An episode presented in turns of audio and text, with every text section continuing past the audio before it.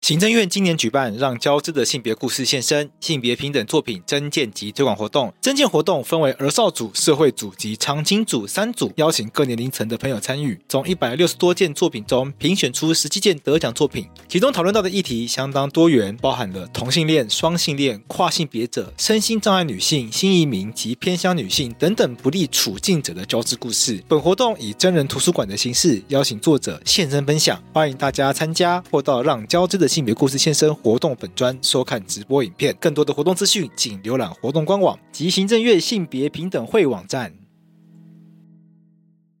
法律归法律，政治归政治，我是桂智，我是洛伊。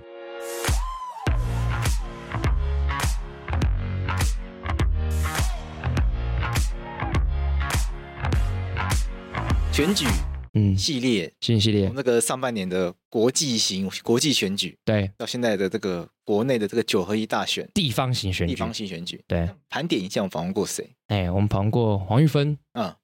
吴佩义，那黄英芬是什么党？哎，他是无党籍的，小绿，他 他前时代力量，先是 对，给他乱贴标签， 吴佩仪就是民进党党的的，对那我每次都被他骂、啊我们都是找民进党的来，对，对，贴绿，换个色彩，只是换个色彩。嗯，哎、说到换个色彩，我们之前也找过国民党的，哎，我们找过林嘉欣，但他也没有选，那时候他也没有要选，就是了，对，现在好像也没有选，没有选，没有选就，是做幕后工作对的。对对对，嗯，那我们在那个，另外就是在这个留言里面，常常会有人批评我们对小党很刻薄，这个是悠悠了， 对，加上又常常被大家批评，对不，常常会有这个听众朋友来留言说我们为什么对小党那么刻薄，对，哎那我们也说就是不是对小党刻薄，是对小党严厉，我们对任何人都很严厉。因为我们我们对大家都，我们是爱之深责之切哎，。没错没错，我跟洛毅来，因为我可能没有， 可能反正大家各自有各自的想法对，啊对啊反，正就是讨论嘛。反正嗯反正江浩又讲他的，嗯，那你不满的话，你就上去骂他你。去骂他，那反正他骂的话，我们也会再回应你。对他可能他他就再臭骂你一顿，对，你就再来臭骂他。我觉得这个回应来回来回过程也很好，也蛮不错的，但尽量骂对人， 不要来骂我们两个。 对，那我们今天就要来访问不同的政党的候选人，哎，今天要访问哪个政党？今天访问的是时代力量的哎林佳伟。 ，Hello，嘉伟，嗨，大家好，我是时代力量中立的市议员候选人林佳伟。这个佳伟跟我也是很有渊源，哎，什么渊源？因为他之前不是访问过庄淑媛，哎，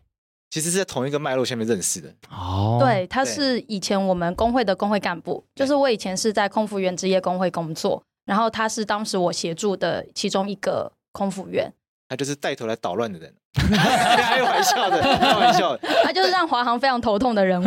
讲到讲到这个林佳伟最有名的成名作就是华航罢工了。哎，是对就是二零一六年华航空服员的罢工对。那个时候苏媛来的时候，在开始，因为他那集是在聊国民法官嘛，所以就没有花太多时间去琢磨他工会活动的。嗯那、但是要讲工会活动的话，也有很多这个风风雨雨的这个故事可以讲了。啊哦，很多，对，其实很多，但是那天在聊国民法官，就把那天都去掉，不然那天会聊三小时聊不完。嗯，对，对，那以后有机会要再找他来聊。不过就讲到这边的话，就想要讲这个嘉伟这个经历。当时会认识嘉伟，就是因为在搞这个华航罢工后面发生的一系列一些莫名其妙的诉讼。哎嗯，对，对，因为那个罢工结束之后啊，二零一六年的罢工，大家现在想到二零一六年的华航空服员罢工，大家对那个罢工的印象通常是正面的。对，因为后来他们就是成功的争取到他们的休息时间嘛，对然后该给他们的津贴也有跟着给予这样子。对但是后来其实华航公司有针对那个协约的部分内容有跳票的状况，对那他不敢对员工跳票，就是比如说该给的津贴、该给的休息时间这些他都有如期的履约，但是他对于工会的活动部分就是会有限制的状况。所以张淑媛她其实也是在那个脉络底下被打压的很严重，讲直接就秋后算账了，对对有这个秋后算账的状况了。所以那个时候就是嘉伟就因为嘉伟跟我的前老板认识，所以就到我们前事务所，所以就是我的以前客户。哦，呃，因对对 对，我们工会的法律顾问，就因此在这个机缘就叫认识了嘛，啊对，就这样认识的。嗯所以啊后来就在这个脉络下面，就是做了很多就是空服员职业工会的工作。然后后来嘉伟就离开了。对，后来后我后来就你去哪？哦，后来我就去参加时代力量，代表时代力量参与中立区的立法委员的选举，然然后，后来再去邱显志委员国会办公室服务，哦所以你一开始先自己跳出来选。呃，也是代表时代力量。那你当时为什么要自己跳出来选？其实主要是因为邱显志的关系，因为我被他跟邱推显坑吗？对，就而且我跟就邱跟显上一集一 志样，林场所乱找人推坑，对对选找什么黄玉芬推对，坑。没错，对，就是我跟邱远志认识的时间很长，比时代力量成立的时间还要长。我跟他是二零一二年，他刚从德国留学回来的时候认识，因为那时候桃园有一个官场工人案，那很多的年迈的老工人被当时的劳委会主委王如璇花了两千零五十六万找八十个律师告他们，告了嗯三百多个人，那其实是一个非常不合理的案子。然后那个时候我们就是在按找按铃老 母， 这是不是梗图吗？叫按铃老母吗？对，然后那个时候就因为我们就要找律师帮忙，可是都没有认识，因为就是在桃园巴德嘛。然后你要想那时候桃园还没升格哦、然后巴德那些大楼都还没盖起来，其实大家就是一些很辛苦在做很基层工作的人，就突然就接到了法院的通知说被告了这样子。然后我们就只好上网征求，看看有没有义务律师可以帮我们了解一下这个案子是怎么一回事。那邱远志那个时候看到了我们在网络上刊登的讯息，他就主动来找我们。然后他听了之后，他就跟我们说啊，这是一个公法案件呐、应该早就过追诉期了。那他就说他可以来帮忙。接着他就问说，那你们总共几个案子啊？然后我们就跟他说我们有三百个案子，然后他就整个大傻眼，他说哈，可是我只有一个律师，所所以他就去找了一些他当时律训的同学一起来处理这个案子。嗯，所以我是二零一二年认这就识是他这个。知名的官场工人案的开始开。始对对对对对，三百个案件是三百个人的意思哎，三百个人对。哦，就同时要代理三百个人。对，三百个，但呃，其中大概有两百多件都是在桃园，然后有一些零散的在新北跟苗栗。哦，洛伊有你有了解这个案件吗？你的官场功能安排啊，那时候就是变到非常非常了解本身背后的那个内容了。对，但是那时候都有看到，因为那时候邱显志律师其实在网上的发言啊，大家都会转贴，所以其实对那个时候那个气氛是是有感受到的。所以你是在这个脉络下面认识邱显是律对师，是那你因为后来就开始跟他有一些合作。嗯，对，就是主要是那个案子，但是后来因为这案子结束之后，我们就工会就继续做我们平常做的事，他就去哇做他罢工去了对对对对对，就他就去做他的律师业务嘛。对然后是后来到了二零一九的时候，他当党主席的期间，他就来问我说：“哎，就是说呃，我们都有长期在关心老公的议题，那问说愿不愿意代表时代力量来选举？”对，所以是这个原因。可 一开始就挑战立委，不压力很大吗？ 会，现在想来就觉得自己好像当时的胆子实在太大了， 现在回过头来看，不知道会不会还在做同样的决定。但是以以结果来讲，我记得选的是不差的吧？ 嗯，还我可以。我记得是那我拿呃回到顾一下，因为洛伊，嗯洛伊是这个数据达 人，没有数据呼打叫了。一下来，因当为那年的因为这那个时选举候数据，就嘉伟在二零二零年的时候，在桃园第三选区拿了八点二七趴的票，八点二七趴，其实是很高哎、坦没白有概嗯讲，念呢，这样算高吗？很高啊。就是你就是等于是嘉伟第一次选举嘛，嗯你就拿了快十趴的票，你其实是搅局蓝绿版图的，所以蓝跟绿嗯，都因此这样没有过半啊。那我觉得这就是蛮厉害的啊，我坦白讲，哦，是，就那个时候有拿到一些人的肯定啦，应该这样说，对啊，嗯。然后那个时候的票，我的得票率也比时代力量的在那里的政党票多一点点，嗯，对对对，所以应该是有一些人，其实我觉得台湾其实还是有一些人，他不一定是看政党的色彩，而是他真的很肯定，呃，我们在做的事情，比如说劳工权益的事情，嗯嗯，就是我认为，呃，中立其实是一个很多元而且很包容的地方，他其实愿意给很多年轻人各式各样的机会。你觉得劳工议题在中立会吃香吗？因为在台湾，感觉劳工议题从来不会是选举里面重要议题，就很奇怪。台湾明明就是劳工这么多的地方，对，是一就个很是容易被边缘化的 议题。劳工议题一点都不吃香啊。那不就劳工很喜欢谈什么投资，然后谈经济， 谈很资方的东西，不是吗？我想说很奇怪。但是如果今天那个，如果今天那个开那个劳方的劳劳动政策的支票的话，劳方可能还被酸说，哦，这都是骗人的，这都是选举拔蜡票。啊嗯或者说哦，这个到时候可能说得到做不到，或者是这个不会，或者或者是说什么啊，到时候给这么多劳方权益，到时候会不会害经济无法成长之类 的？然后讲这些话很常都是劳方， 嗯，对啊，而且其实政治人物如果想要处理劳工议题，是很吃力不讨好的，因为有一个选举很现实的一个就是资源嘛。其实企业给可以给的资源绝对是比劳工大太多了，嗯所以我觉得这也是为什么在台湾很少有人愿意好好去处理劳工议题。但是其实我觉得在中立谈劳工议题还是有它的重要性，因为其实桃园是台台湾的工业大城，而且我们跟很多其他的工业大城，像是新竹或高雄又很不一样。像新竹它就是比较高科技的，所以你可能必须学历要很高，你要念到硕士、博士，甚至台青教程或者是国外留学回来，你才有机会在这个城市有一个比较好的发展。那高雄它又是一个以国营事业为主的城市，比如说中钢、中油、中船哦，大部分都是这样子的企业。那桃园哎我最没有想过这件事情，高雄是国营事业为主哦。嗯对它的产业其实是国营事业比较大宗。哦我可以举一个例子啊，像我们啊、呃我以前是在工会服务嘛，我们是桃园市产业总工会，对，那高雄也有一个高雄市产业总工会，我们大概会员人数数都三万多人左右，但是我们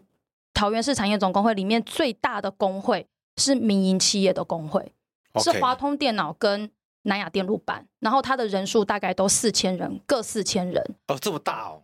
哎，你听到高雄，你会觉得更大。高嗯雄最大的工会是中钢工会，它的会员人数有一万人。哦工会有一万人哦，所以说，你看高雄市他产业们是总工强会制入会的，对强制入会，所以你看高雄市产业总工会也是一个三万人的呃市级工会。但是你看，它有三分之一的会员是属于中钢这一间公司，就是泛国营事业了。那你再对比起我们桃园，我们桃园最大的国营事业的工会应该是石油六分会炼油厂，大概一千个人上下而已。所以你可以看得出来，它是一个很悬殊的比例。你从这个就可以看得出来，桃园的产业结构跟高雄还有新竹是差异很大。那也因为桃园都是这种民间中小企业为主，大概工厂大概都两三百人左右。我没有统计过，我们的会员工会里面超过一半以上都是不到五百个人。嗯哦，像你们这边摆的那个乖乖嘛，它也是我们的会员工会啊，他们里面大概才两百个人， 哦，真的哦，啊，就两百人，对，它只有两百个人啊，这个这么老牌企对业就啊，两百人，然后大家常喝的养乐多，嗯，大概只有一百二十个人吧，这么少，啊对，哦这么少，黑松也大概只有两百多个人，光泉也两百多个人。嗯可是你看，大家可以在便利商店看到很多他们的饮料，嗯，所以其实台湾的中小企业真的很多，呃，就是它真的很中小企业，就是两百到三百人左右的规模，可是它可以创造很多的经济产值，哦，好厉害，嗯，那但是也因为这样子，所以他们这种民间企业对于利润的要求就很严格，哦，所以它的劳资争议就会就蛮比多的，对，就会嗯比国营事业要激烈。懂。所以违反劳基法的状况会很严重。哎、对，没错。 所以你刚才讲那些企业都有这样的状况，嗯，其实多多少少都有啦。不过食品工厂比较大的问题，比较是低薪。哦哦，违反劳基法的部分倒还好，但是低薪的状况是比较严重一点。可是低薪这件事情是有违反劳基法低薪，还是只是没有违反劳基法下的结构性问题？呃，就是他们其实没有违反劳基法，但嗯是他们的薪水大家都是基本工资。哦，嗯，而且甚至有一些工厂会有同工不同酬的状况，像他们这几间工厂都是嗯年长的女女工比较多。懂，嗯对，那他们就是很基层的作业员嘛，那可能呃嫁来个中立，然后就在这里上班。我刚刚讲的工厂都是在中立工业区里的工厂，就可能嫁来中立，嫁来桃园，然后就在这里上班，然后二度就业，所以他们不一定能够在就业市场上取得很好的条件。我之前听过一个说法，说桃园是劳工之都，嗯，因为很多嗯工厂，对，就是桃园那个工厂的那个产业状况，就像交易讲的，它的工厂都是这种劳力密集的，像新竹是像刚交易讲的是比较高科技高科技的，所以它需要它需要一定程度教育以上才有嗯办法做的。那国营事业就是要考进去 嘛，对，那个是不一样的状况。是所以对我之前就有听说，就桃园这边很比较讲直接就比较草根性比嗯较强烈一点。那这样子的状况是不是就会造成违反劳基法的状况比较严重？那是这样子大家真的就会比较在意劳动权益吗？嗯，我觉得其实很多人都还是默默忍受比较多，所以哦后来我们其实花蛮多时间在帮他们筹组工会，或者是帮他们把工会呃运作的比较好一点。这个会不会就是桃园的工会比较多的？哎，我觉有这得个原其实因跟这有很大的关我系。有不敢说其他地方的工会比较比较少我，觉得是因为结构的问题，因为嗯就像我刚刚讲的那个结构的状况，他们的薪资福利待遇，还有它的产业的结构，是跟新竹跟高雄是差异很大的。哦，因为我们看我自己都是看新闻，就觉得陶产总好像都是他考的运生在抗议，对不对？陶产对总那个运动的能量以及他的这个冲刺的力道，嗯，都比其他工会强很多。嗯其他工会就是可能五一劳动节会上街，嗯可是你说要带大家出来搞嗯争议行为，或什么搞罢工什么的，很少听到对通常听到这个，嗯都是都是讨常通常都谈那种带领的，即使不是潮汕这种的会员的工会，嗯可是也看到潮汕这种干部的身影出现 在罢工，因为我们常在惹事。 很多很多协很多帮忙帮出力的地方啦。对啊，就是我觉得跟这里的劳工的特色有比较大的关系。那我们既然聊到劳动政策，我们可以聊聊你在桃园这边，你你观察到的这个劳动的状况。其实桃园的超时工作跟不给付加班费的状况蛮严重的。嗯，然后前阵子我有去统计那个桃园的十大违法企业，就是嗯把那个累计金额列出来之后，第一名呢就果然不负众望，又是我们的桃园客运。那为什么都会是客运业啊？呃，对，很特别，就是呃，我有统计了两个图表，一个是台湾的十大违法企业对，一个是桃园的十大违法企业。嗯，台湾的十大违法企业里面有五间是客运业或者是仓储运输，对好像是第三名是花莲客运，第四名是中兴巴士，第六名是指南客运，然后第九名是嘉里大荣物流，第十名是国光客运。花莲客运也超时，嗯，对，花莲又没有人在搭公车，呃对 不起，我我自己负责， 我直接惊讶，勾花沙 小，他还被罚了一百一十七万，不是被罚了十三次我是呢很惊讶，花莲有公车，有啊，而且这种偏乡地区的公车很常会有因为嗯补助款不到位，然后或者是找不到司机，然后就停驶，然后停驶就会影响当地的人的交通问题。然后你想那些地方又是特别仰赖大众运输 的，然然后交通部就会很头痛，就是一定要赶快去解决这样子。哦，他可能反正是资源不足，所以最后那个压力都会落到基层身上。对对对对对，它有点鸡生蛋蛋生鸡，然后就恶性循因为环。偏向地区还是要有大众运输系统，可是资源不到位的情况下，最后被剥削的人，嗯我，随便举例啊，比如说这个业钱还没有来，最后就会迟发薪水这一类的，对对或者对，是因为因为人手就是不够，就是逼就会逼同一群人一直开，一直开，一直开。嗯。然后桃园客运又很特别，桃园客运还有侵占补助款的问题，嗯，还有工时造假。那个侵占嗯就是很多就乱七八糟的事情。侵占不术馆，感觉就已经不是劳动问题，这那已个经是刑法问题了。对，内控问题了。嘿那 对发生什么事啊？就是他们会哦，他们会跟那个公路总局都会去补助他们有一些购车补助款嘛，嗯然后他们就会福报，哦然哦后福报去申请，然后结果交通部还会说，哎，这个不是诈领补助款，叫做异领。就是只是不小超心过对，只不是小心不超小心过领太多了啊、哦所以逃课的司机就会觉得天哪，公路总局居然连这种话都说得出来。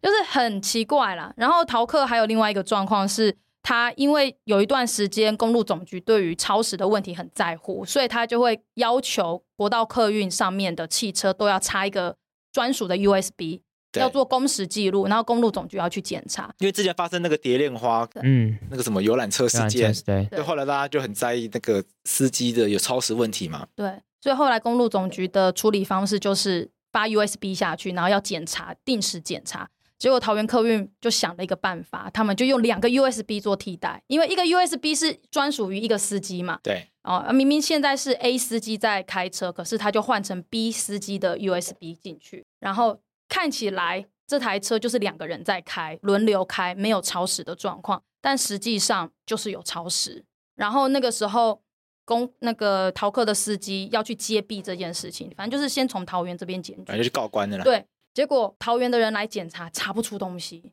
啊，对，就是很奇妙，他来查就查不出东西，然后他们就直接往上去呈报。就是他在上一集其实是新竹监理站，我们对桃园其实是归新竹监理站在管，哦，所以就变成新竹监理站的人来查，结果一查就抓到两百多件。哇，对啊，一新竹建你在查查两百多亿，那桃园在冲他小，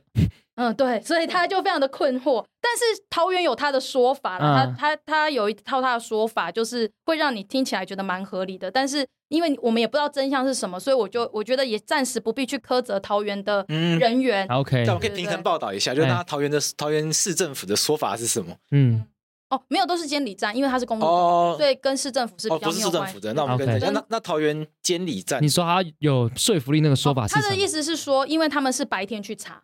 哦，但是他们说公司动手脚，并不是在白天动手脚 OK 是在也晚上动手也脚。蛮有可能的。嗯，对，所以我后来也觉得，嗯，这个说法你也不能说错错，嗯，所以我觉得也不必去苛责说桃园这边就一定有出问题，只能懂说就是新竹的人他很愿意晚上也来查，所以他就查到了这样。那这个十大违法企业还有什么？看哦，一下家乐福，家乐哦，福是家不乐是福南山人寿已经是惯例嗯了，而且而且而且这个四大违法企业里面那个嘉伟这边排的那个顺序是以裁罚次数来来排嘛，对不对？对，那很明显，南山人寿最后被裁罚金额是跟其他人是有很明显落差的，对，他因为总共被罚了一千四百或多万。对，因为有一些已经是累犯到劳动部，后来一抓就是罚一百万下来。哦，哦，已已 经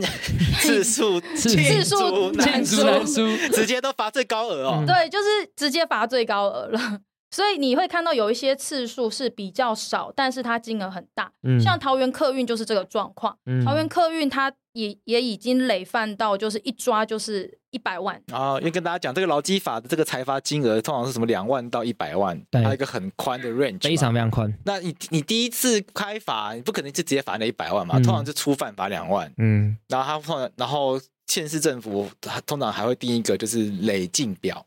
因为你第一次罚两万，下次就罚一百万的话，那人家去打行政诉讼，这个时候可能会被主张撤销，对不没对错，对，因为可能会有这个违反比例原则的问题对对之类哎对的，，所以县市政府他们通常会定什么几次到几次，那就会往上挑一级，就自自己定一个集聚表的概念。没错，所以已经搞到罚一百万，表示就是已已经是犯到不能再犯的 对，没错。一个很惊人的状态。嗯但我觉得家乐福蛮有趣的，因为家乐福明明就是法商对，法商明明法国人明明就是出了名的保护劳动权益的一个国家，嗯就在台湾是违反劳基法前是三次名。数最多的对啊，嗯对它次数很多，而且它也创下了很多奇记录，记录，对，比如说他，然后也因为跟工会跟家家乐福公司之间一直有很多的争议存在，所以其实也造成了很多在司法判决上面很经典的一些判例，比如说前阵子像法白有讨论到的女性夜间工时，对，哦、就是女性啊、以女性夜间工作到底。可不可以让女性在夜间工作？嗯要不要工会同意等等之类？对后来大法官释宪说，这个有违反性别的平等的问题嘛？那那个主要提出来要求视线，我记得是就家乐福家乐福公司。对对，就这家乐样，福跟华航嘛，对家对乐对福华对航是对第十名。对， 你看这个大法官站错边 了吧？我们先不谈那个四字好了，所以那家乐福他做了什么事情？哦，他就是使用变形工时，所以嗯没有经过工会同意， OK 然后也有少给加班费的问题，哦，就是所以他们的工会的劳资争议一直都蛮严重的。感觉家乐福也不好对付、欸。对，但是他现在被统一并购了嘛，对他被冰封，哦不知道会不会有一些后续的改善。觉得看起来这个统一没有没有在上面，对，统一没有在这个嗯表上面，嗯，这看起来是比家乐福好，看起来乍看之下，但我们可以观察个一年。对，先先观察一下，不过广达电脑在上面我也蛮惊讶的，因为广达电脑是蛮有名的科技公司。嗯，对，对科技公司我的印象中都还蛮守法的。嗯，其实他们有好可能有好几个状况，比如说他的打卡记录不完备，哦，呃，像之前有一些电子公司，像 HTC，它就会主张说我们是给员工很大的弹性，所以我们没有上下班的打卡制度。 OK，可是反而会因为这样，就会有很多争议。比如说后来 HTC 有一个工程师过劳，后来怎么判定这个工程师过劳？因为他没有打卡记录，后来就只好用他进入大楼的门禁记录来嗯，做题。所以像这种科技公司就很容易有这种打卡记录不完备，或者是超时工作啊、哦或者是他行呃要求员工超时工作，但是没有经过劳资会议同意等等之类的问题。哦，它会有其他的状况。其实台湾雇主最大宗违法的行为样态是打卡记录不完备。这个真的很难，因为看大家都一直忘记打 卡。法白法白自己办公室也是啊。对啊，惨了，这播出来会不会明天劳动局就来对，劳这个检 不？能， 这个不能，我刚才想说你不要没讲有啦，这个大家开玩笑，这是节目效果， 保证明天来检查就伸出来给你 看。还是你要主张 洛伊根本不是你的员工，是啊，他不是啊，对我们都一是直承揽制对，啊。承认是 没错，没有劳基法适用的问题没有。劳基法问题嗯，我们不是牢固关系，所以在桃园，在中立这个选区，嗯它是以劳工为主的一个选民结构。你嗯在地方上面跑这些拜票行程，或者是在做选民服务的时候，你说你在做国会助理，嗯，这个选选民服务就有很就会有很多是跟劳动有关的议题。蛮多的欸、因为。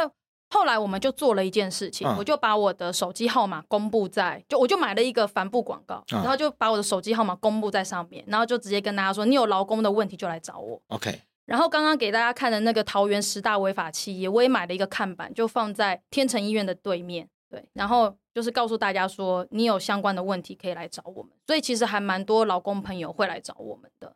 那你有遇过什么比较有趣的案例吗？啊。我可觉以得劳工的分享案例都不有趣哎、都很可怜都很可 那那我怜。那对对对，我应该修正一下我错了。 你有没有遇过一些值得分享给听众的案例？有一些很离奇的啦，嗯，其实欠薪或超时工作，或者是职灾，这个大家我觉都得这可能都是常态了。哦对都常态。其实我有一次就是在天成医院，它前面就是是新街庙仁海宫，它每年中秋的时候都会办很盛大的活动庙会这样子。然后我就在那边拜票的时候，就有在一间工厂上班的人，他就走来我这边，他居然就是刚刚从天成医院陪他女儿出来复健。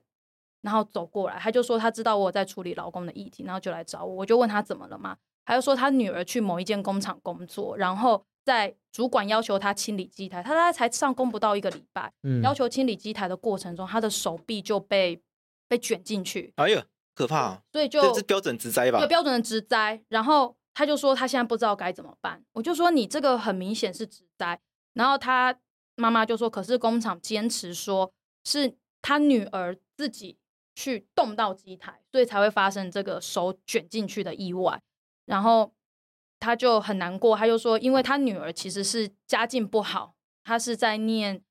那个设计相关的科系，很会画画。那他就很担心说他的手这样卷进去了，那以后要复原很困难。那他又是专门是这个专长，就是画画的专长，他手以后如果对他的画画会造成影响，他应该怎么办？对啊，那以后都这是他最最关键的能力呢。对对对对对，所以他就来问我怎么办这样。那我就有协助他去厘清一些法律上的问题，然后帮他申请调解等等之类的。然后那一瞬间，我就觉得天啊，这好像很戏剧性欸诶，因为他就是从天成医院走出来走，出来，就是刚好复健完，然后遇到我们这样，对吧？你就会觉得哎、诶很巧合，然后但是你也蛮开心的，就就就是说哎、诶他知道有一个人可以帮助他，嗯，大概是像这样子，或者是有一些很离奇的案例啊，就是他长期在某一间呃商号工作，然后有一天老板死了。然后他就发现他的这个牢固关系没有办法再继续的时候，他该怎么办？哦，对，然后他的继承人们都否认这个人是员工，然后他就会说：“那但是我有一些相关的加班费，我到底现在应该要跟谁追讨？哦，因因为我的老板死啦，但是没有，然后他是个商号嘛，然后他就会说：‘哎，那继承人又不愿意去处理的话，他该怎么办？’就是有一些很离奇的案子，听听起来其实就是大家有，因为我觉得老公很多很多很多时候状况是不知所措，对，我现在该怎么办？那刚好就看到嘉文，就可以跟他寻求这个帮忙。哎，大家都会知道你有做过罢工这件事情吗？哎，有些人会知道，嗯有的时候去拜访里长的时候，他们就会直接说：‘啊，你就是那个在弄罢工的人啊。’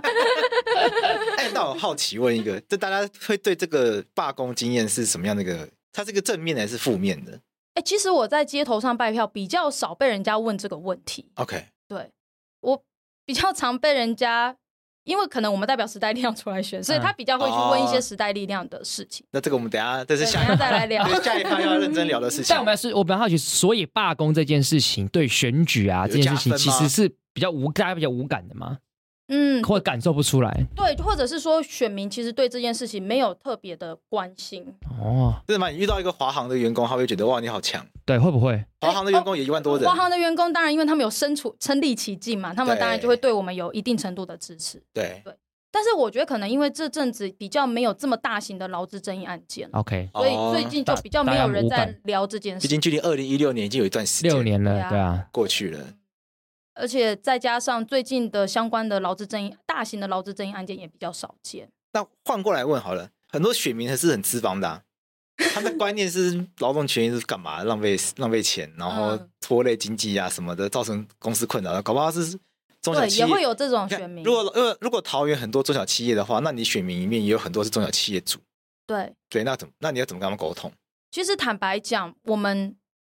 以这个身份再在这个立场出来号召的时候，其实本来就没有期待一定会得到那些资方的选票啊或者是资源，其实本哦来就不这么认为。那我觉得这也不是坏事情，因为其实在确节目上可以实这样讲吗？听起来像听起来好像是不要投给我算没有，了。哎我觉没有没有得我觉得是太多 TA 设定的问题。嗯啊、o k 对，就是我觉得其实确实 是会有救回来。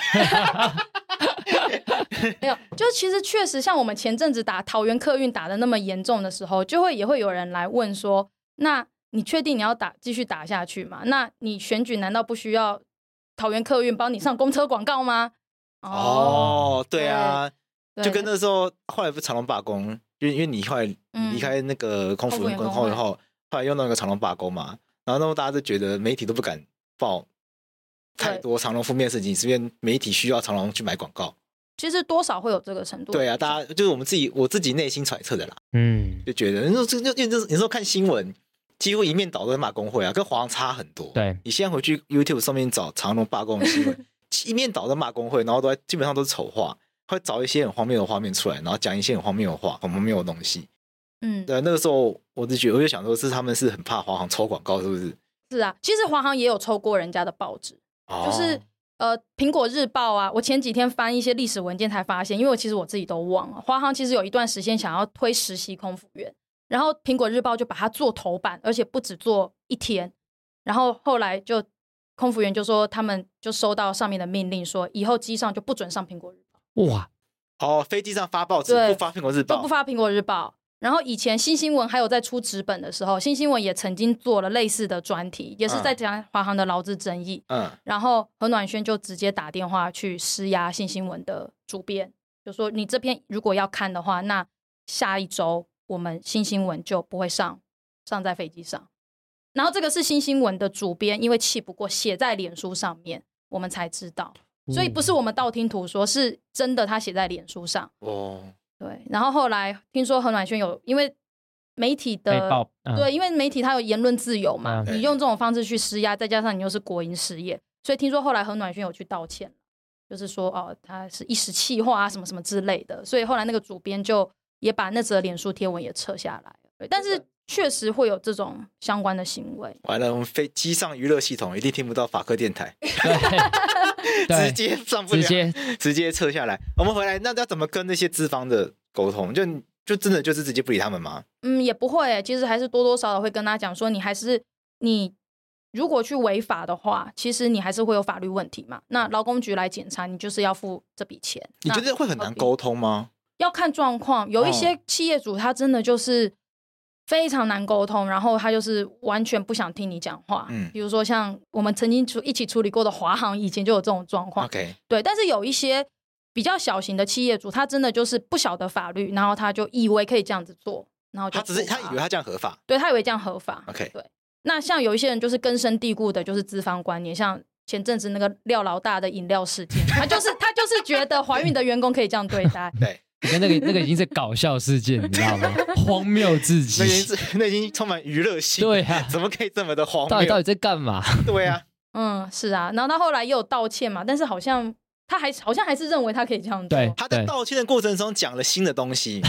他好像是因为人家怀孕，对，然后就觉得那个人工作表现不越不好，不嗯好，因为请那个假天数很因多，为那个人因为怀，因为那个人女生因为怀孕就常常请假，嗯他就觉得这个这样子就表现不 OK，然后好像把人家开除还是怎样，不是很确定。然后后来他在直播中就道歉，说他不应该因为怀孕歧视人家。他嗯说之后就把人家留职提薪就好了。对他 他后面就说把人家留职提薪就好，我想说这是什么结论 啊？然后我我就我就想说，廖老大这么有钱，不会请个这个上影片之前先看让法务看一下吗？对啊，但我觉得可能法务看到也也不敢跟他讲。呃，垮了，算了算了，没救了。反正分播没就救播吧，播就播播吧吧，反正他有钱被罚就罚 吧，大概这样子。加入你自己的经验，就是劝老板去遵守劳基法会很困难。嗯，我觉得就是很看老板的个嗯性。那你觉得督促地方政府去监督这些中小企业做劳检会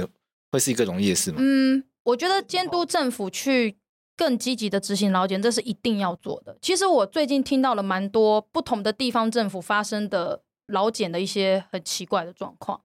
对，比如什么什么状劳况？嗯检鬼故事，对对对，就是像我们桃园呐、啊因为我觉得桃园因为劳资争议很多，所以其实劳工局的官员已经被劳工们训练的比较不容易吐槽了。哦，对，就是呃有一些比较太离谱的事情就不会去做，但是我们前几天还是有遇到一件啦，就是呃工会要行使陪同检查权的时候，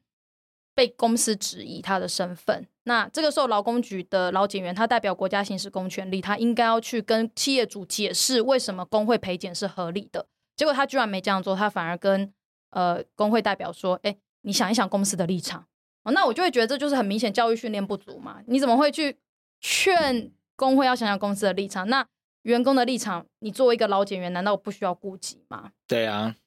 然后前阵子又听到别的地方政府的那个劳工朋友就来跟我们说，也是一个直辖市，就先不要说是哪一个城市，反正不是桃园。他就说他们的劳检常常都做的非常的慢，隔了半年之后才会收到那个裁处的通知，然后但是在这半年期间，劳工的权益就因此被牺牲掉嘛。对啊，就是你会觉得地方政府如果他愿意更积极一点的时候，其实很多呃不必要发生的侵犯劳工权益的事情是可以被避免的。那你自己进入这个政治幕僚做这么久了，你觉得问题在哪里？嗯，我觉得你是说就是劳检啊，都是劳动权益的这个问题。我觉得几个就是大家不是真的很重视这一块，比如说像之前劳动部他有喊出，就是他劳检数字要达一定的程度，他要发动几万场的劳检来做相关的那个事情嘛。结果后来我们前阵子去调了劳动部的资料，发现他劳检人数又下降，嗯哼，然后他们对，然后所以然后因为打假 球，民进党打假 球抓到了，抓到， 对，就有劳检人数人力又下降。那劳检人力下降有很多原因啦，可能这个劳检员的工作环境也不是很好，待遇也不是很好。然后你想想看，他一个人要进去厂房里面，他要去给人家做检查，他可能也有某部分的心理压力。那还有他的待遇，他们有很多人是约聘雇的，他可能就会做不长久，这也是可能的原因。那你人力流失，你又不把它补上去的时候，当然数字就会下降。然后再来是后来因为人数下降，所以劳动部干脆就说，那我们就以辅导代替裁罚，听起来就很冠冕堂皇，但意思就是说，反正查到了就先不罚啦，查到第二次再来罚这样子。那先行政指导 一下。对对对对对，他就说先行政指导一下，对，所以你就会想说啊，可是这个人当下权利被侵害的时候，他确实就是被侵害了啊。对，那你现在跟他说要用辅导代替财阀，那这个人他该怎么办？我觉得国家的资源在分配上面，其实对于劳工这一块本来就是比较忽视的，它可能嗯是一个结构性的问题。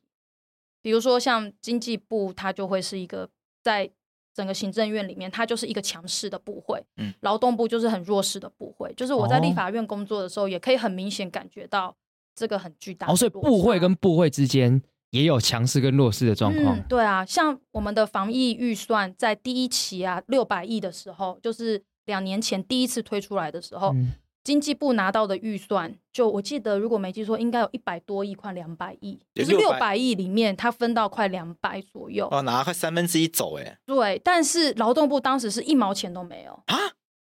嗯，你现在想起来会觉得简直不可思议。不可思议、欸，对，因为后来防因疫为后来不是有很多纾困的那个补贴是从劳动部这边出去对给劳工的吗？对，那是后来了。可是嗯你知道，在这个防疫预算一开始推出来的时候，它其实不是，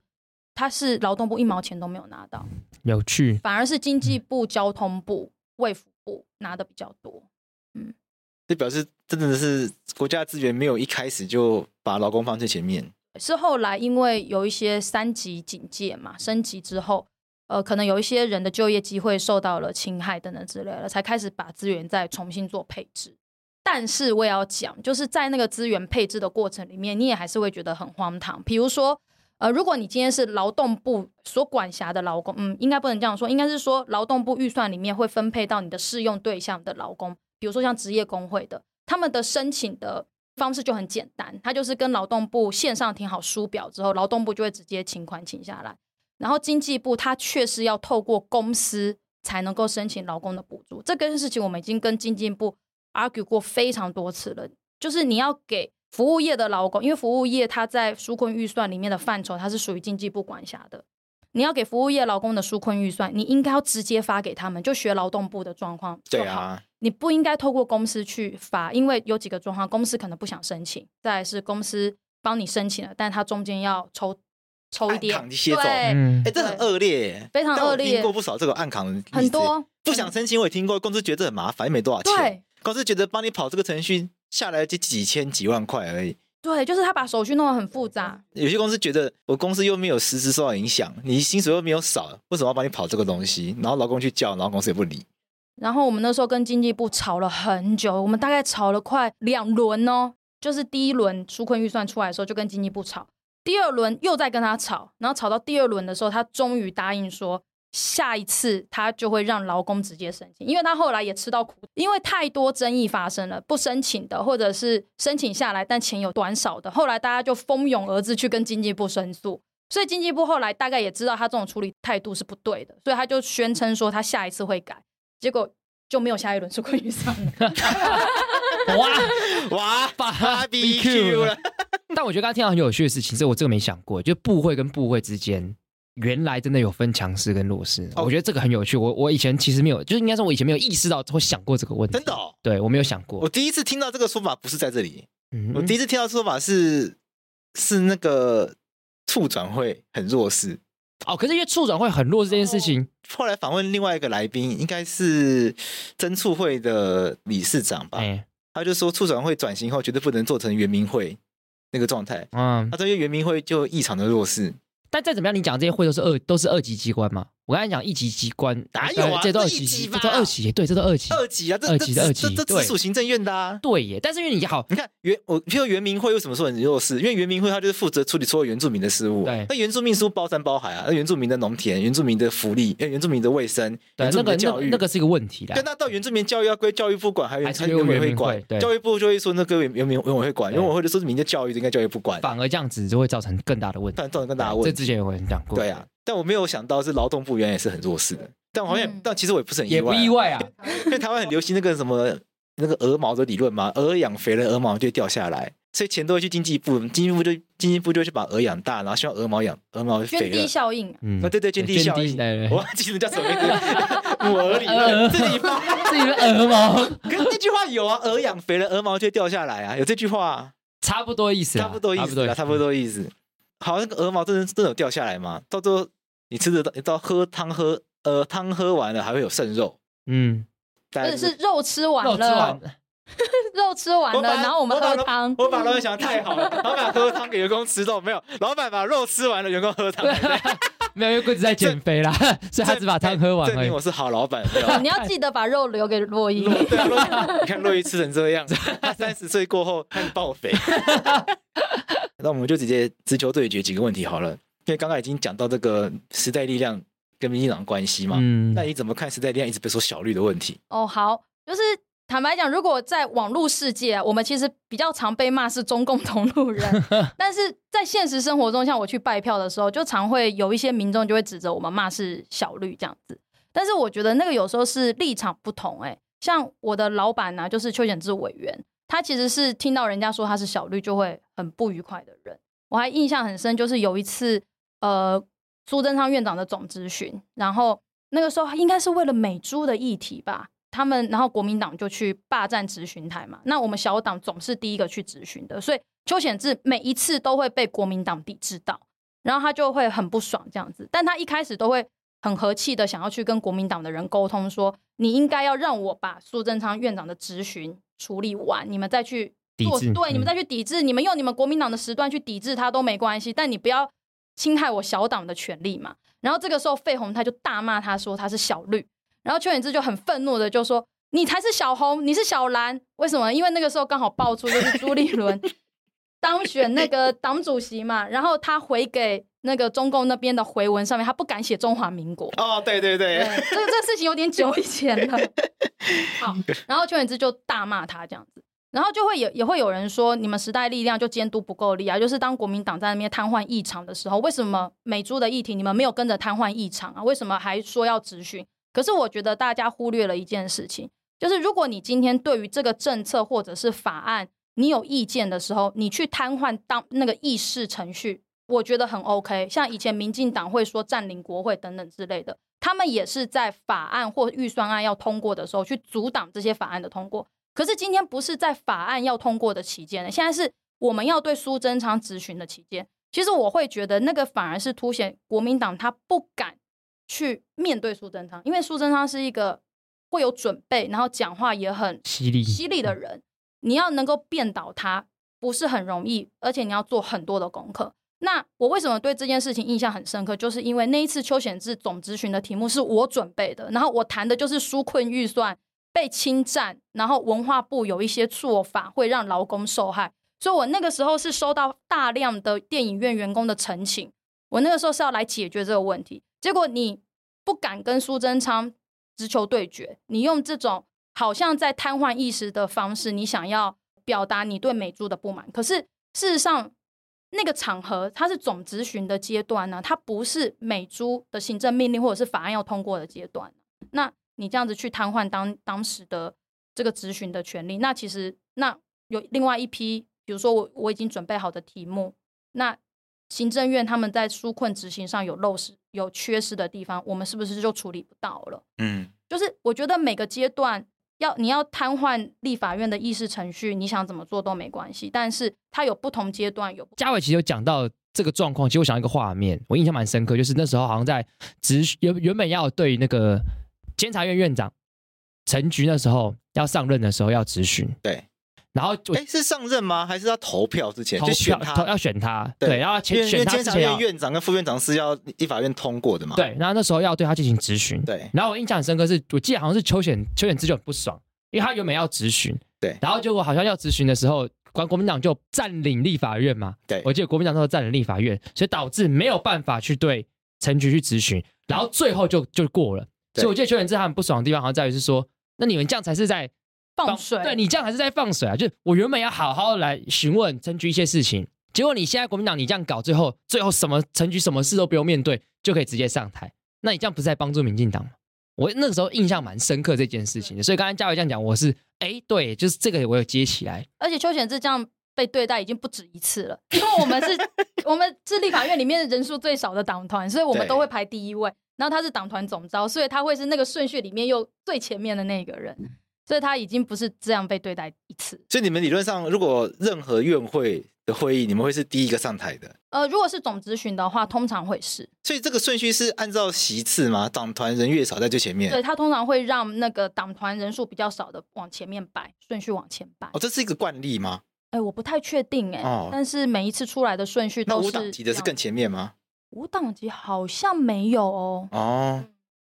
哦，这我不知道。他好像是用党团来做区分的。对，因为但是立法院也有一些无党籍的是有加入党团的，嗯，对，真的哦他比如说像赵振宇就是加入民进党党团嘛，哦，然后高君素美好像就是国民党党团，然后我印象哦高中军，松也不是国民党的我记得他是无党籍的，那个我我印象中陈柏维还在立法院的时候，他的咨询次序也比较前面一点。哦。但但不好意思，因为详细的那个我有点忘记了。嗯所以总而言之，时代力量不是小 绿，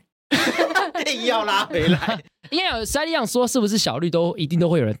对 argue 这件事情啦那。我觉得这个问题无解，因为你们一定觉得不是。嗯然后去，我觉得去厘清这个也没有什么意义，因为这就是对一个很，这就是一个怎么讲呢？或者是我觉得他这个高光谱的问题光，谱对的啊问题啦，对啊，对啊，你如果你叫那个张安张安，你叫张安张张安 安怎 张么安干嘛？张安安不分张安张看今天嘴巴要安乐死张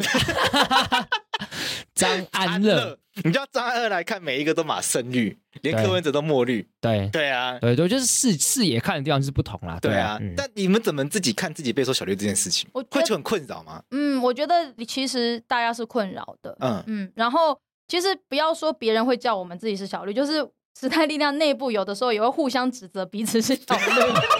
那只现在还会吗？有的时候也还是会啊。但但怎么解决这个问题？我觉得因为我觉得这个政治嗯路线或者理念，有，但它当然就是它不，嗯它不是个绝对的问题嘛。对它不是我我又支持 face，我又支持婚姻平权，那我就更接近民进党一点，不是这种东西啊。对所以啊，嗯他有的时候就是我我们就要做出一个样子嘛，就是就事论事的态度啦。就是有一些议案我们觉得是不合理的，那当然就是要反对嘛。那有一些你觉得是合理的，那其实你就去支持他也没有关系。那时代力量到底要怎么样做出跟民进党不一样的差异化？嗯，对，我我们说商品要差异化嘛，对我们就拿这个资本主义的用语来嗯讲，商品要差异化。那国民党跟民进党差异化很明显嘛，我们亲共反共，对，嗯对不对？然后亲美反美，嗯那时代力量要怎么样跟民进党差异嗯化？还是时代力量需要跟国民党差异化吗？应该不需要 吧？洛毅，你觉得需要吗？这这个是蛮明显不太这一个样的啦 应，该应对该，不太需要了。对那民众党可能需比较需要，哎，这个可能我觉得可能需啊我觉要，得民众对党好像比较需要。对我觉得这个是台湾政治现在发展出来，我觉得蛮有趣的结果。对。但时代力量，你自己觉得你你，嗯我不知道你能不能代表时代力量讲话。那你自己 的你自己好了，你自己会怎么去？我自己会觉得，其实会是在一些民生议题上面会有，比如说劳工权益的问题，或者是房价的问题，还有像婚姻平权的问题。比如说，我们现在也还是有在处理跨国婚姻，还有子女收养的问题等等之类的。其实我觉得有的时候比较会是让现有有在执行的政策，我们可以让它的缺失更补足一点。比嗯如说像婚姻平权的事情，它通过了，其实是一件很好的事情，但是它在过程中一定也有一些还没有被解决的东西，或者是很不好解决的东西。那那个就是会需要有，比如说像时代力量这样子的政党来帮忙协助。但我蛮好奇是说，因为刚刚桂枝说，因为像刚刚嘉伟回答是说，在民生议题上可以做出差异，嗯这个我蛮可以理解的。可是会不会有一些议题，其实基本上它很难去做出差异？我们举个例子，好比说，讲我们上升到所谓的国族议题的时候，哦好了，对那这个时候因为国族议题其实就没有像民生议题有这么多的差异，那嗯对这个地方要怎么样去跟民众党或是民进党去做出差异？其实我坦白讲，我觉得这也是有一些人会觉得时代力量是小绿的嗯关系，因为我们在本土意识的这一块，其实我们跟民进党差异没有真的那么大。嗯像反对中资的一些资通产品哦、政府采购的时候不可以采用中资的资通产品，这件事情也是一直有在监督的地方。所以我觉得在国足的这个部分呢、其实我觉得大家应该都会蛮同意时代力量，其实还是是在比较支持本土价值的这一块。但是我觉得，因为现在可能因为执政党是民进党，所以有的时候当我们对民进党有一些政策提出反驳意见的时候，大家就会觉得啊，你这样子是不是就不够抗中保台等等之类的。就但变是中共同路人了。对，就是因为现在民进党它某种程度上它会有这个掌握住这个本土价值的诠释权嘛，所以会让人觉得说，如果我今天去挑战它的时候，是不是我们就不够支持本土价值？嗯可是我其实不是那样看的，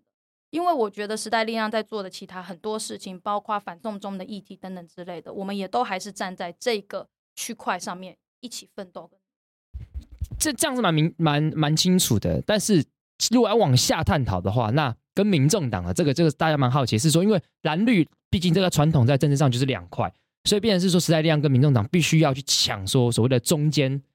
中中间 选民。对啊对啊中间选民，那所谓第三势力啦。对，那像民众党在上一次立法委员他们的全国的这个部分区得票数其实是蛮高的，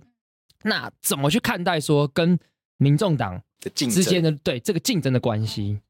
诶坦白讲，我觉得以我自己的观点，我觉得我们跟民众党的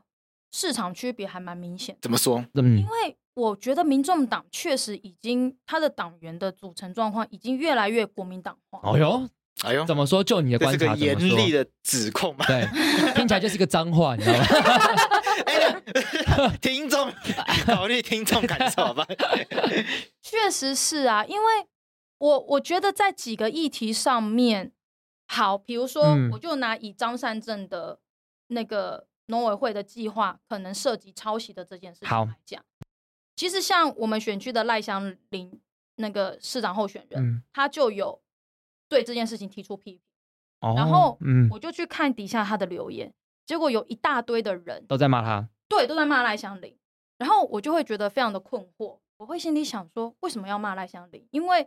今天张善政有没有抄袭这件事情是可受公平的啊，到底字句有没有一样，或者是他有没有违约的状况，这些大家眼睛都看得出来啊。那今天赖香林也不过就是用他的观点，很客观的去去讲这件事情，可是他底下的留言就疯狂的在骂他说，还说什么不要跟着呃塔绿班一起起舞等等之类的。法律，然后我我就会在那一瞬间就觉得哇，第三势力真的好难做、哦。就是你怎样都会被归类到你偏蓝还是偏绿。对，就是在那一瞬间，我突然有这种感受，所以我觉得我在那个时候有一个突然有一个深刻的体悟，就是我觉得其实民众党的性质，它的支持群众的状态，已经有开始慢慢往国民党的这个倾向去了。嗯，所以人家都会说啊，你这样子会不会跟你选区的呃民众党的候选人，你会不会感到压力啊等等之类的？其实我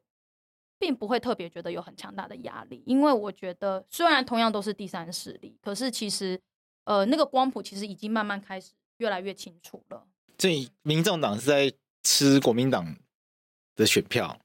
嗯，我觉得有这个倾向那。时代力量是在吃民进党的选票，可以这样， 可以这样讲吗？罗宇，你觉得可以这样讲吗？嗯，我就有点有时候很难以定义耶，嗯，因为我觉得有一定这个社会上，就坦白讲，我觉得民众党好像吃饭蓝选票，也是知识蓝选票的比较明显，感受上比较明显。嘉伟刚才讲那个状况在最近蛮明显的。对，好比说柯文哲不是跑去跟那个呃苗栗县县长候选人对中东锦，就是前国民党的嗯那嗯边喝茶之类的，啊，对对对对，对就是蛮明显的。对对对对对，但是我觉得时代力量会抢到谁的票，我觉得其实有时候也很难讲，对因为我自己有听到很多的是状况是，很多支持的是他，他讲他就是他觉得国民党，他以前支持国民党，他觉得国民党烂，他现在支持不下去了，但他民进党永远投不下去，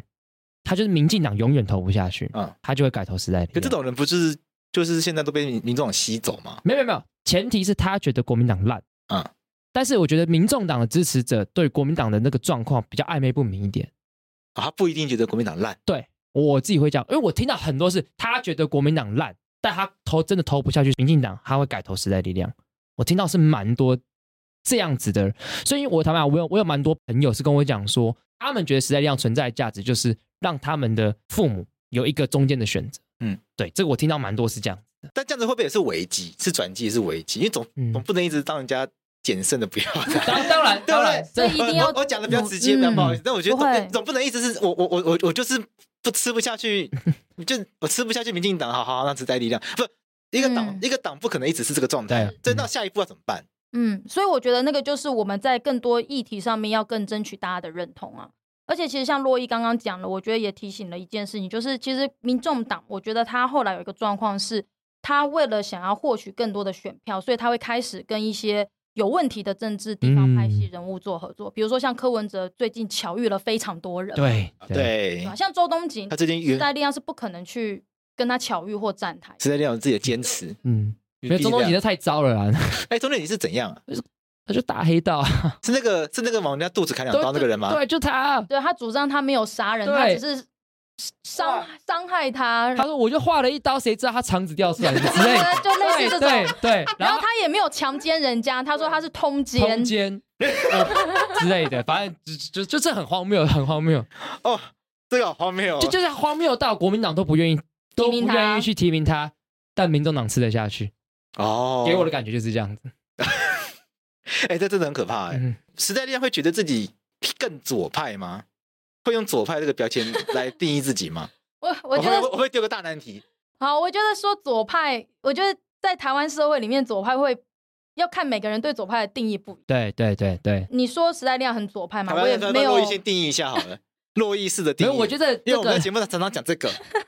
我觉得左翼这件事情真的很很很但我们今天要讨论嘛，所以我们必须要有一个可以讨论的定义出来。我觉得如果你要很粗糙的话，就是就是你你资方跟劳方在产生争议的时候，如果你多站在劳工那边，通常就会变成大家所谓眼中的左派啦。然后或者说你对环境议题嗯，等等之类的，你可能比较在乎，然后对自由发展贸易这件事情会比较多的质疑，嗯我觉得通常就比较会被归类为左派。 OK， 但是在台湾，如果你说你自己是左派，通常就会有两个下场哎，一个人家就会说你是左左交交 哦，那另外一个就是更左的人就会觉得， 你不够，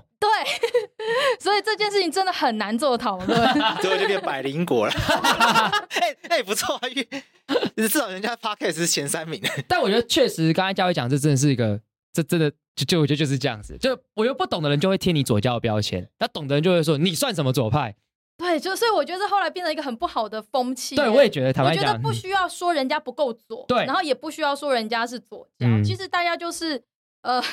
你做的事情能不能被接受嘛？对就是然后你有没有好好的在落实你对于公平正义的想法？因为我觉得这都会最后造成很不好的现象，比如说当别人说你是左交的时候，那可能在推动一些政策的时候，就会觉得好像让人觉得你很固执，或者是说对不可理喻。嗯可是当另外一派人说你不够左的时候，那你会觉得啊，那我干嘛推动这个？嗯，因为反正我不管怎么推，我都会被你骂，那我干脆不要推动算了。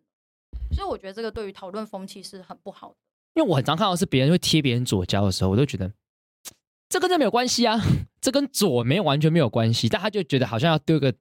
标签在你身上，你就是有问题。不过会这样问，是因为时代力量对很多民进党政策看起来会希望民进党走得更前面，对，对不对？譬如说像公投，时代力量就没有就没有支持这个这个什么四个不同意，对，是两个同意两个不同意没吧，有没有，是一好三坏一，好三坏哎嗯，对，合适是投可是是不同意，不同意。然后剩下是同意。哦对对。嗯，这个立场的选择很明显跟执政党就差很多。对，就是会有因为那时候我记得我们有讨论这个事情，对就刚刚嘉伟一来就是说，啊我我哎还有哎听我们早节目教，啦，早教。对早教那，时候就到底要保护早教还是要天然气？对， 对，反正我记得在时代量三好一坏。对，刚刚那个嘉伟一来就说，如果听你们节目，如果你对时代力量很失望，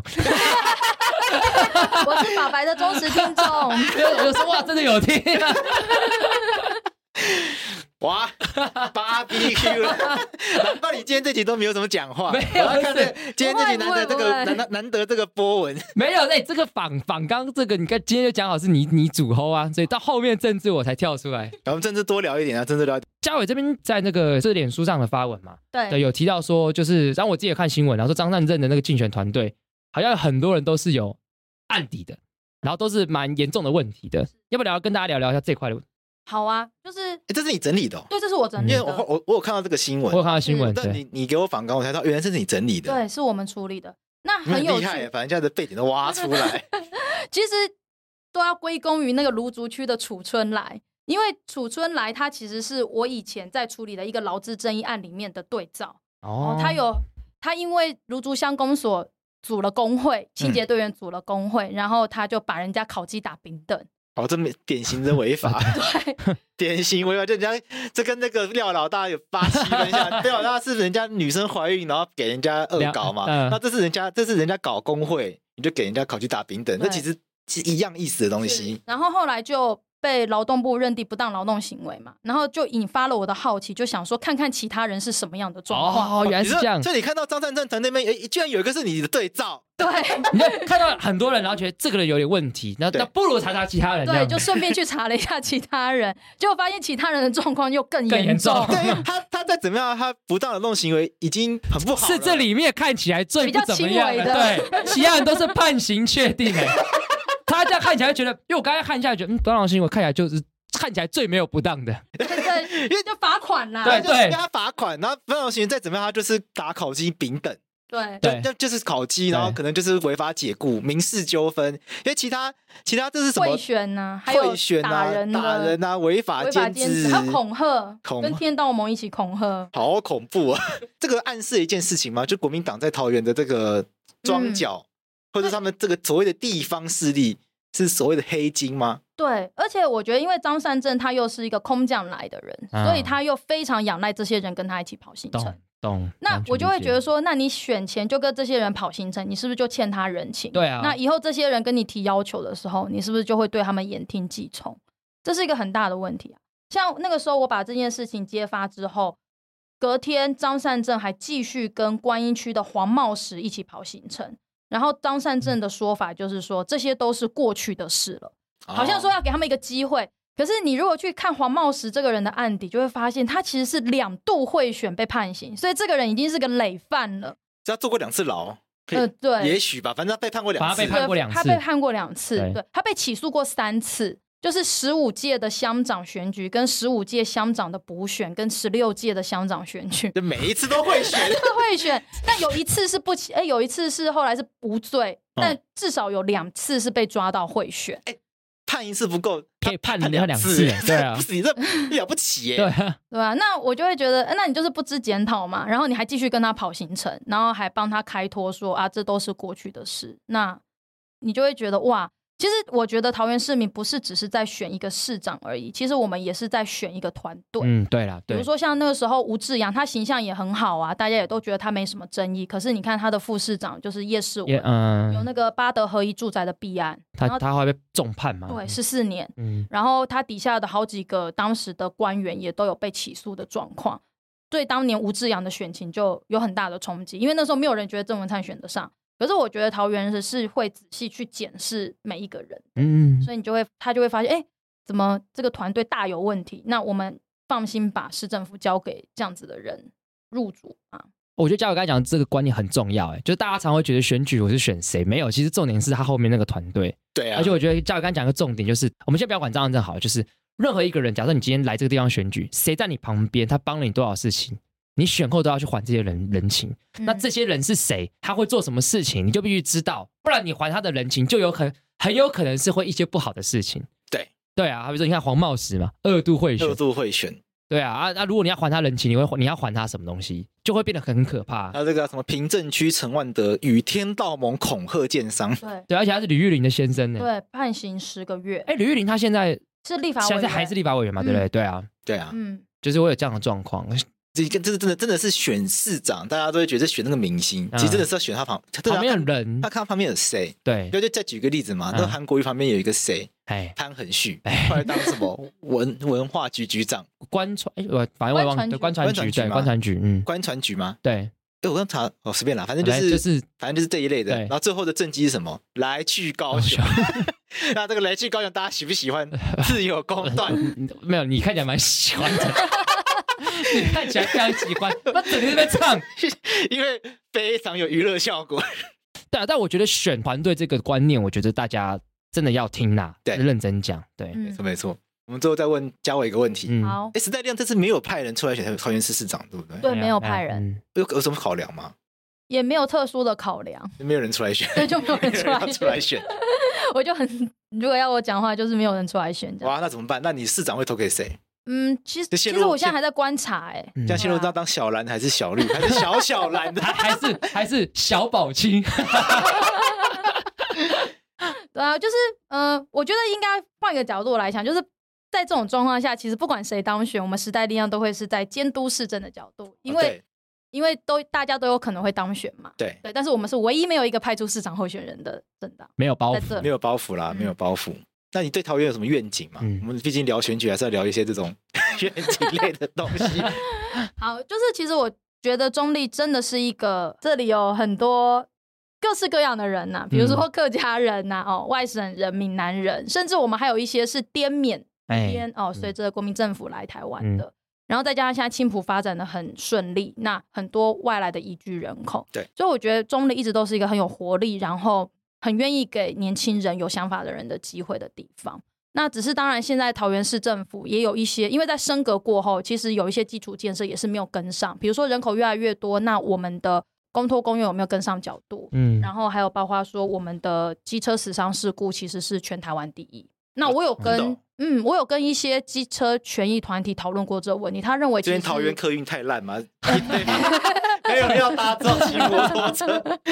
哎、其实他们真的是这个观点呢、真他的们吗的他们的意思嗯是，其实当你公众运输不够发达的时候，很容易会有机车的问题。对啦他这他这举这他，我觉嗯得还蛮能说服人，因为你看台北市的人口这么多，但是我们那时候有调数据出来，桃台北的机车死伤事故的人数大概是两万左右，嗯，桃园是四万，跟四万块五万，新北也是四万块五万。可是你看新北的人口多，桃园多对，这么少，多，嗯，所以桃园是不合比例的特别高。那机车入选团体就有跟我们谈，就是因为桃园的大众运输不够发达，嗯，所以大家就很依赖私人的运具。那在私人运具上面，对机车的保护当然就是相对不足，因为现在的道路设计基本上是还是以四轮为主，对，所以他觉得桃园的大众运输要发展出来，机车伤亡的事故人数才有办法压下来。嗯嗯，所以像现在盖捷运啊、铁路地下化等等之类的重大公共工程建设，其实是要赶快推动比较理想。因为桃园的那个常常也发生重大的火灾，哦，对，哦这是对很这个多就这常个常发生那个很可怕的很火印灾，象想深想刻到，那些对什么进进棚大进火棚，，然后对先不要讲进棚，进新棚都已经有点屋大火远嗯了，对。其实光今年三月，桃园的一二级火警就发生了五件，嗯，是次数多到必须要请新竹跟新北的消防员来支援，因为像美孚大火就烧了二十一天，美孚哦大火在南坎烧哦，它在北桃园，它后来是调龙潭的消防员去救灾，调到南桃园，结果后来过没几天变成龙潭跟那个新竹交界的一个高原电厂的附近有一个呃不是高原电厂，反正就那附近。有一个火灾，嗯但是龙潭的消防员要去支援南坎，所以只好请新新竹竹的的消防员来帮忙龙潭的火灾，就很这个是公基础建设不够的问题吗？其实还是我是我觉得就是我们的防灾的意识，还有我们的消防员的人数有没有跟着补上？因为桃园，当然桃园因为过去太多消防员殉职了，所以后来桃园市政府投注了非常多的资源在消防局上哎，面。这个真的，为什么呢？因为我最近认识了一些消防员朋友，有些人在桃园，有些人在台中，他们就说桃园的人假比较多，因为桃园的人消防员现在人比较多。哦，对对，像像我在录音的当下，我朋友在绿 岛，有 机驾到绿岛去休闲快呃娱呃开心的潜水中。啊，他就是一个消防员，对，哦，所以我在想说，因为我认识他已经快一年了，然后我就看他的生活，我想说，消防员真的有过 劳吗？但我哇想，我想我要勿忘四四七八五， 但我在节目上郑重的，就是讲这是开玩笑的，嗯 这是一句玩笑话。因为听刚刚嘉威讲就知道，这个桃园的这个状况，对，它其实是当然现在资源会上来，是因为过去殉职太多人，就刚刚桂枝讲的新屋大火跟金鹏大火。那但是大家不要忘记，就算消防人力补足上来，其实桃园还是一个工厂很多的地哎方，，对，它几乎每一个行政区，除了复兴区以外，每一个行政区都有一个以上的工业区。哦，那工厂只要一发生火警，它都会是非常对，就会比非常民严宅重火警更来可的怕。更可对，怕，里面因有为大它量的原物料、化学物品这对，些，特别是化学易工燃厂爆物炸，嗯，嗯所以它最后会产生的问题就比民宅更严重嘛。比如说像美孚烧了二十一天，就会有很严重的空污问题。那如果是化学工厂爆炸的话，那消防员去救灾，可能有的时候还会有消防员自己的性命维护的问题，因为有时候工厂有一些危险的化学物质，它不一定会如实跟你讲。像桃园，呃，大概一年多前有一个火警，就是二次爆炸，然后工厂才承认说里面有那个金属钠，哎，我我有点忘记了，反正嗯就是一种很特殊的金属，它必须要储存在石油里面，因为它碰到水跟碰到空气都会爆炸。然后，对啊 OK，，很特别的一种物质，当他们工厂有使用。然后后来厂长才承认说，后来会二次爆炸，然后他们工厂有这个东西，请消防员救灾的时候要注意。然后消防局的人就非常的愤怒，他就说：“那在第一次爆炸的时候，你怎么不跟我讲？等到二次爆炸的时候，你才跟我说。那为什么不讲？”啊他就是没讲啊。哦，那这个其实因也为是它消啊不能防讲法，吧？嗯这个也是消防法修法很重对要的一点，就是知情权，就是当这个工厂里面有什么样危险的化学物质的时候，应该要把相关的图表、跟相关的资都料、接跟嗯数量对要送给消防局 OK，懂。让消防局消防员在救灾的时候才评哦第估一时间知道哦，原来这个东西放在这里，那我可能救灾的时候要用别的方 式去它做。 不能讲，也很有可能是因为它根本不应该出现那个东西在那对，个我在地该方。对对，譬如那个东西可能是管制性的物料嗯，它可能根本就不该取得这个东西，或者它根本不应该放在那个地方，嗯，所以不能讲。呃，这也有可能。对我我我我觉得很大的推测这个对，这样我觉得很大的一个原因是这个东西可能根本不应该在此时此刻在那个地方出现。好了，我们今天很感谢嘉伟来到我们节目，跟我们分享桃园的选情，从时代力量的观点来跟我们谈时代力量然后也有很多桃园在地的一些问题，问题跟想法。我们我觉得很难得可以听到不同的声音。对，因为大家通常都是以台北观点出发，对啊但我们今天移驾到中立，让大家去理解中立的一些状况。也听听更基层的声音，因为我们上次访问的是